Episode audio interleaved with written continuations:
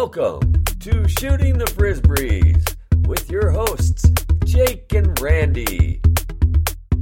Discussing all things freestyle frisbee and whatever else that comes up. All right.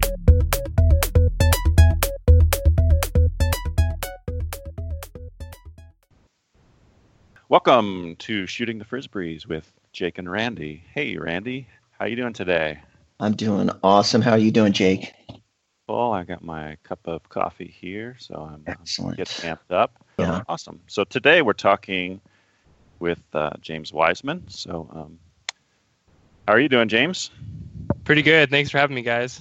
Yeah, thanks for joining us. So, um, one of the things that I'm uh, very curious to talk to you about is the uh, Spread the Jam project, the uh, freestyle frisbee videos that you've been posting up on YouTube.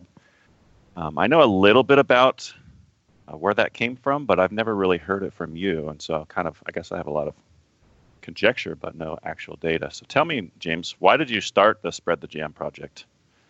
So I think the real beginning is actually from the first day I ever saw freestyle. So I ran into Dan Yarnell in the park, saw freestyle for the first time, and I thought it was the coolest thing I'd ever seen. And I remember I raced home to my best friend's house, and YouTube had just, I don't know if it had just started, but we had just kind of figured out that that was a thing that was happening. So we got out his computer, and I was like, oh, you are not going to believe this when I show it to you. Go onto YouTube, type in freestyle frisbee, and the first video that comes up, if I'm being totally honest, at the time, and that video comes on, it's this super cheesy, embarrassed that I'm showing this to my friend, this thing that I was really excited about. Everything we find is kind of a little bit dorky. Was it the looks of the people that turned you off, or was it what they were doing that you didn't understand? I mean, I think it was a little bit of everything. Like when you don't have any context and you just load it up, and I, you know, I didn't really know about the fingernail thing yet, so that was sort of freaking me out. And you know, there are really cool moves, but there are also moves that are kind of awkward or at least difficult to execute. And I don't know, every, everyone, it just looked like a totally different demographic. You know, I was 18 at the time, and everyone, you know, looked like in their 30s, 40s, and 50s. And I guess, you know, when I first saw it, I expected what I would see would be a kind of Red Bull GoPro type thing. Um, I don't know if, you know, at the time that's what I was thinking, but I, I imagined something like that, like really young people doing really cool things in cool places. And I think more than the fact that I thought the videos weren't that cool, I think it really came from being a disappointment of my expectation. Like I thought it would be young people doing really crazy acrobatic stuff and maybe part of it is I thought, oh, I just saw these random people in the park. Whatever they're doing must be the low level and there must be some really high world class level that I don't know about. And so, how long did you did you sit and watch? Did you watch for 15 minutes, half an hour? Or did you just get a quick glance and like, oh, that's cool, and then go search it? Well, probably 15 minutes or so because I actually went up to them because I was going to ask them to play an ultimate game we were going to do in the park, which obviously they were not interested in. But I, I had, you know, like 15 or 20 minutes before the game started. And I watched for a while and I asked them to kind of explain it to me. And they showed me some stuff. And I think Dan even gave me a disc and his phone number and said, just call me, you know, anytime you want to do this. So I started before every ultimate game, I would just call him and we'd meet, you know, an hour early and I'd start doing it. It'll be something fun to do before everyone shows up for the ultimate game. So I kind of had a slow start. It was very gradual. I've been as a drummer for a really long time and, you know, I was putting in a lot of hours into that. And when I finally kind of decided that's not what I wanted to do, suddenly I felt like I had all this free time and coincidentally a lot of my music friends would play ultimate in the free time. So that's just sort of what I naturally started doing with all my extra former drum time. And so I've been playing like a couple years maybe, and I was starting to get really into it. And I don't know if I was any good or anything. You know, we were just playing with our friends, but uh, I definitely was a 18 year old who with a lot of free time. So when I saw Ultimate, it really, or when I saw freestyle, I really thought like that's something you know I could put a couple hours in each week too. Okay, so cool. So you saw Dan. So I just wanted to kind of get a little context there. So you saw Dan. You're like, this is cool. You go online. You see some some YouTube stuff that the production quality isn't really that intriguing and you're like, well, wait a second, this isn't quite what I was expecting to find. So now you're on to your more of your spread the jam project story. Yeah, okay. So maybe this is all more than you wanted to know, but the next stage in it was 2012. I was living in Prague, and Tom Leitner invited me to go to Costa Brava, Spain with him to do some freestyle demos. And at the time, and st- I mean, still now, but especially then, the idea that Tom Leitner wanted me to do any freestyle thing with him was just the greatest honor. Like this guy was a god to me. My favorite video, maybe still now, is the Gaitis Beach video with him, Mikey, and Skippy. So I was really excited about this. But Dan Yarnell gave me one piece of advice when I left Austin to move to New York. And it made no sense to me at the time because I didn't know who he was talking about. And it just seemed like a really weird thing to say. But he was like, if you ever meet someone named Tom Leitner, whatever you do, don't follow him anywhere. So that was in the back of my head. like, what is going on? Like, what's going to happen if I follow Tom Leitner, not just, you know, at a tournament, but go to this whole city with him and spend a week with him? But I flew out there and it was me, Greg, Tom Leitner, and they were doing this, I guess, ultimate tournament. And we were doing exhibitions there. And Tom really like took me under his wing and we were jamming, I don't know, like six plus hours a day. And Tom Leitner would film everything.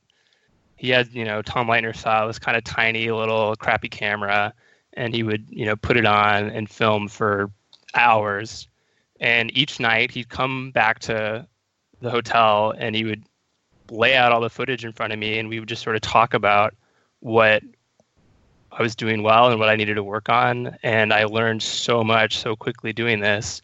And he gave me all the video and said, if you want, you can make, you know, a, a jam video out of this. So and in the back of your mind, you're going, "Don't follow Tom Leitner anywhere." don't follow Tom Leitner, but so far so good. And uh, yeah, so I, I made a video on whatever program my computer had, and I realized that not only was I learning a lot about freestyle by doing this, but I actually loved the process of making a video. I thought it was just really cool to kind of go from this big old mess of footage and try and make something, you know, unique and exciting to watch. So that's when I really thought, like, okay, well, like maybe uh, I could be involved in trying to put out more content and better content um, at that point, I think I'd watched every freestyle video on YouTube, and I was just sort of running out of things to to watch and think about. So I had a friend in California who I went to high school with, who is a professional film director, and I thought if we gave him a free trip to New York, he might be interested in shooting some some videos. So I asked the FPA for some spread the jam money, and we used it for you know, all kinds of things. Uh, getting Jordan out there, getting some equipment, getting all, getting. I think we had some advertising space that we got that we tried to use, and Jordan kind of just showed me how to make videos, how to kind of find some place that you're probably not supposed to be that has a cool view or interesting setting, and we did some cool stuff. You know, uh, they're not necessarily the best freestyle videos. You know, Dan and I really weren't that good at that time. We were definitely still developing, but I always I still thought they were really cool and really accessible to people because they were a lot of them had like sort of slow mo moments and I've had some people writing me lately about how slow mo is really helpful for newer players and new people to kind of figure out and see what's going on. And I just thought, you know, we're not, you know, like the coolest guys in town, but it's better for someone who's never seen the sport before to see more young people involved in it.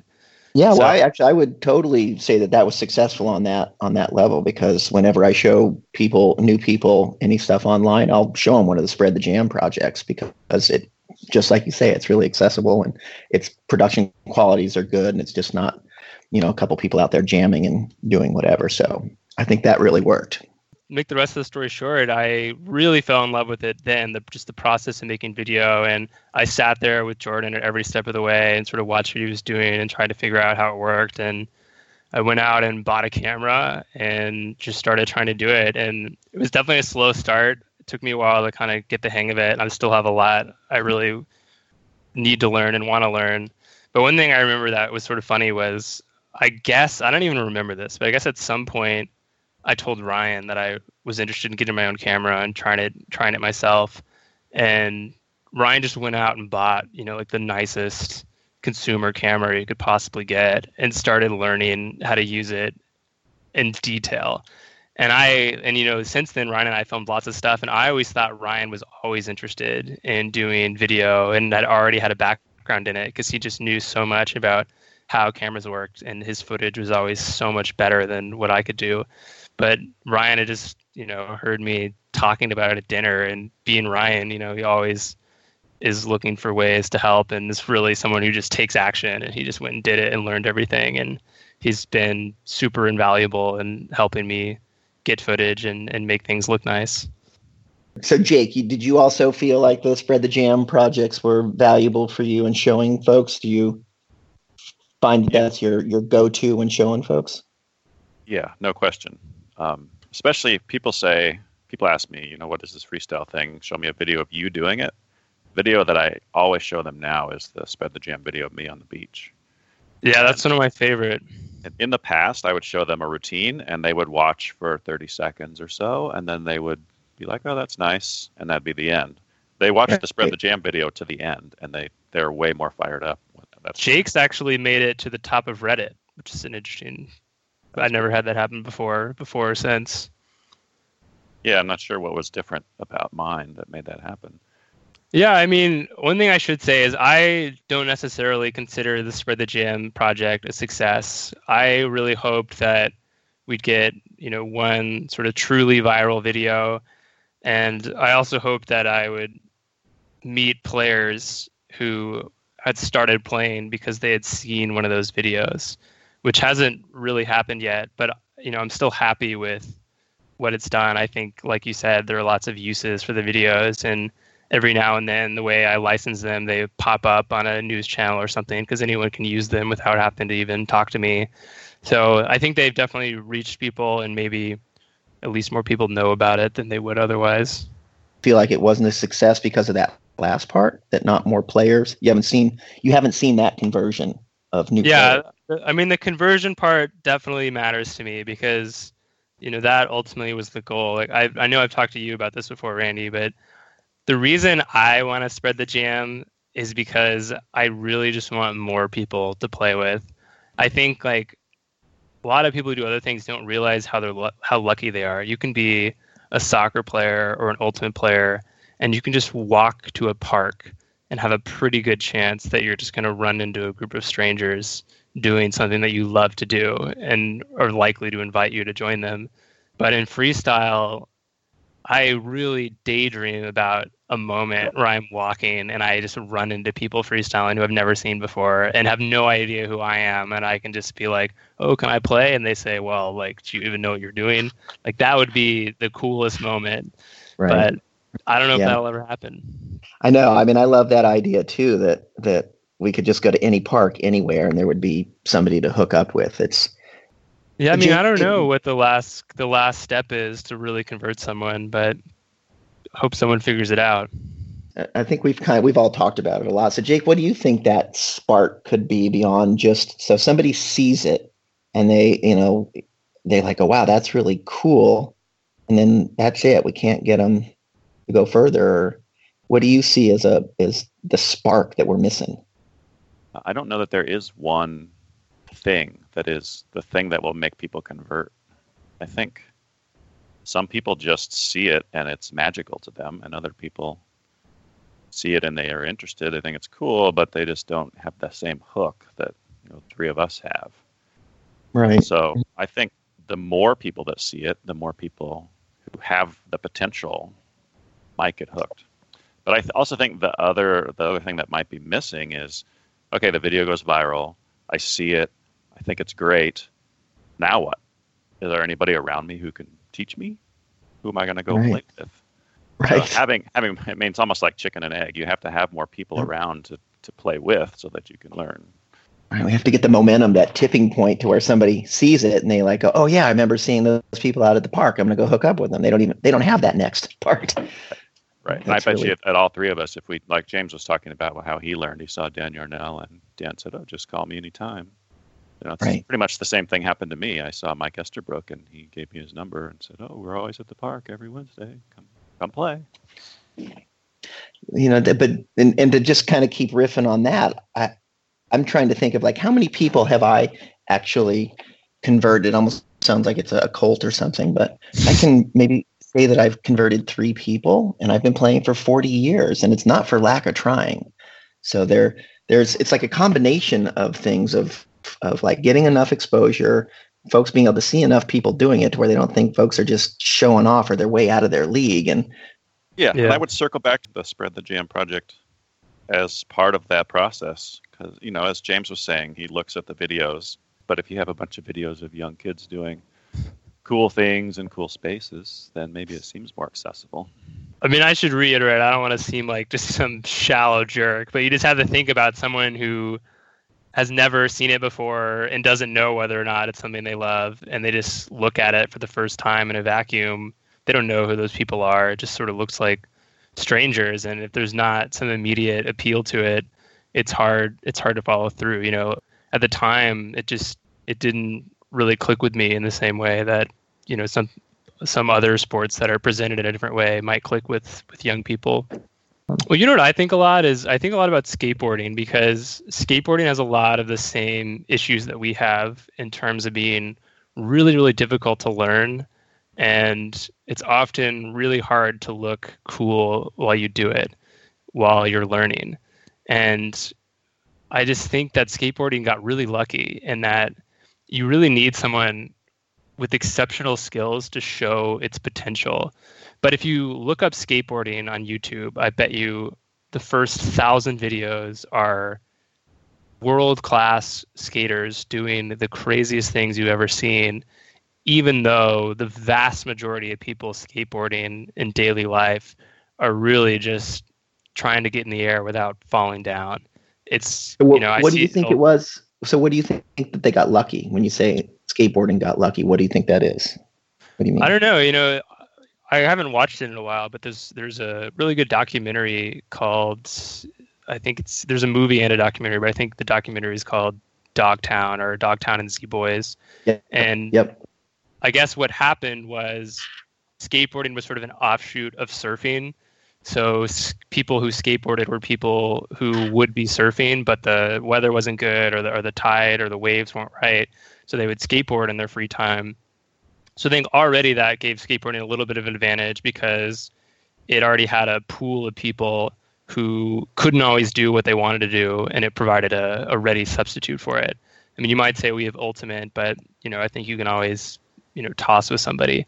Um, but so I think that helped it to begin with, and then I don't know. The rest is sort of that tipping point philosophy of you know just a lot of really lucky things must have happened to make it really go over the edge.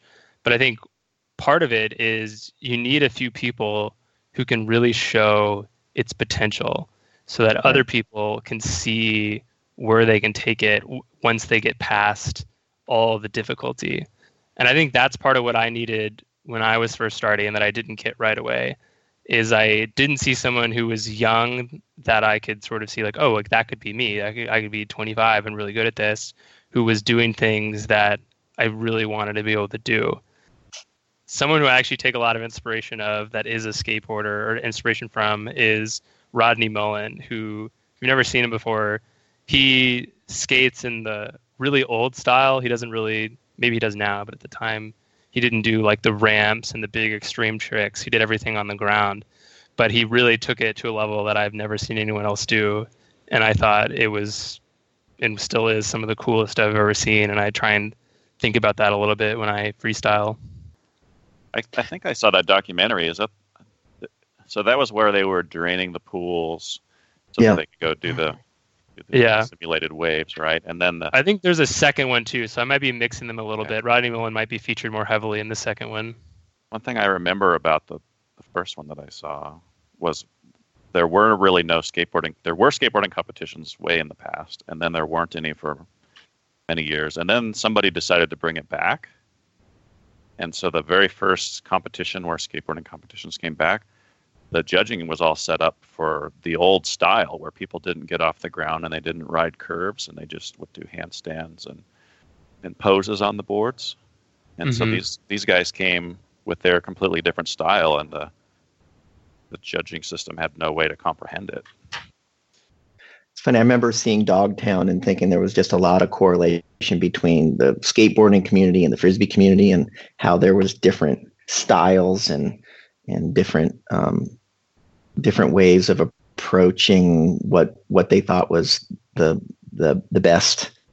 I guess my last question would be: What do you see as the future of your video making, James? Are you going to keep doing it? And yeah, I mean, I think so, but I think right now it's sort of for myself more than anybody. I think if people stopped watching them and were tired of it, I don't think I would stop. I think I would just keep doing it. I I really find it rewarding and I'll just learn so much every time and you know at this point it's just for me and you know if other people want to do other things I I want them to cuz I want to watch those but it's just a personal project now and so James thank you for sharing your your story about spread the jam and how it got started and and uh, I I love that you're pushing the envelope with this whole video world and and also just with your game. So thank you so much for joining us. Yeah, thanks, Randy. Thanks for coming on, James. And um, also, I just want to say thanks for doing everything that you're doing for the sport because um, I really think the spread the jam videos and your study tapes have helped expand the number of players, expand the sport, expand exposure. I don't know. I just I think things are changing and happening, and the sport is growing, and a lot of it is because of your input. Thank you. Appreciate it.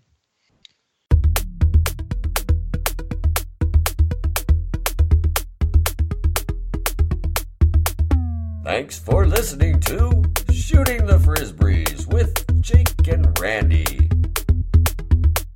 To contact us or for more info, check out our website at frisbeeguru.com. Oh, yeah!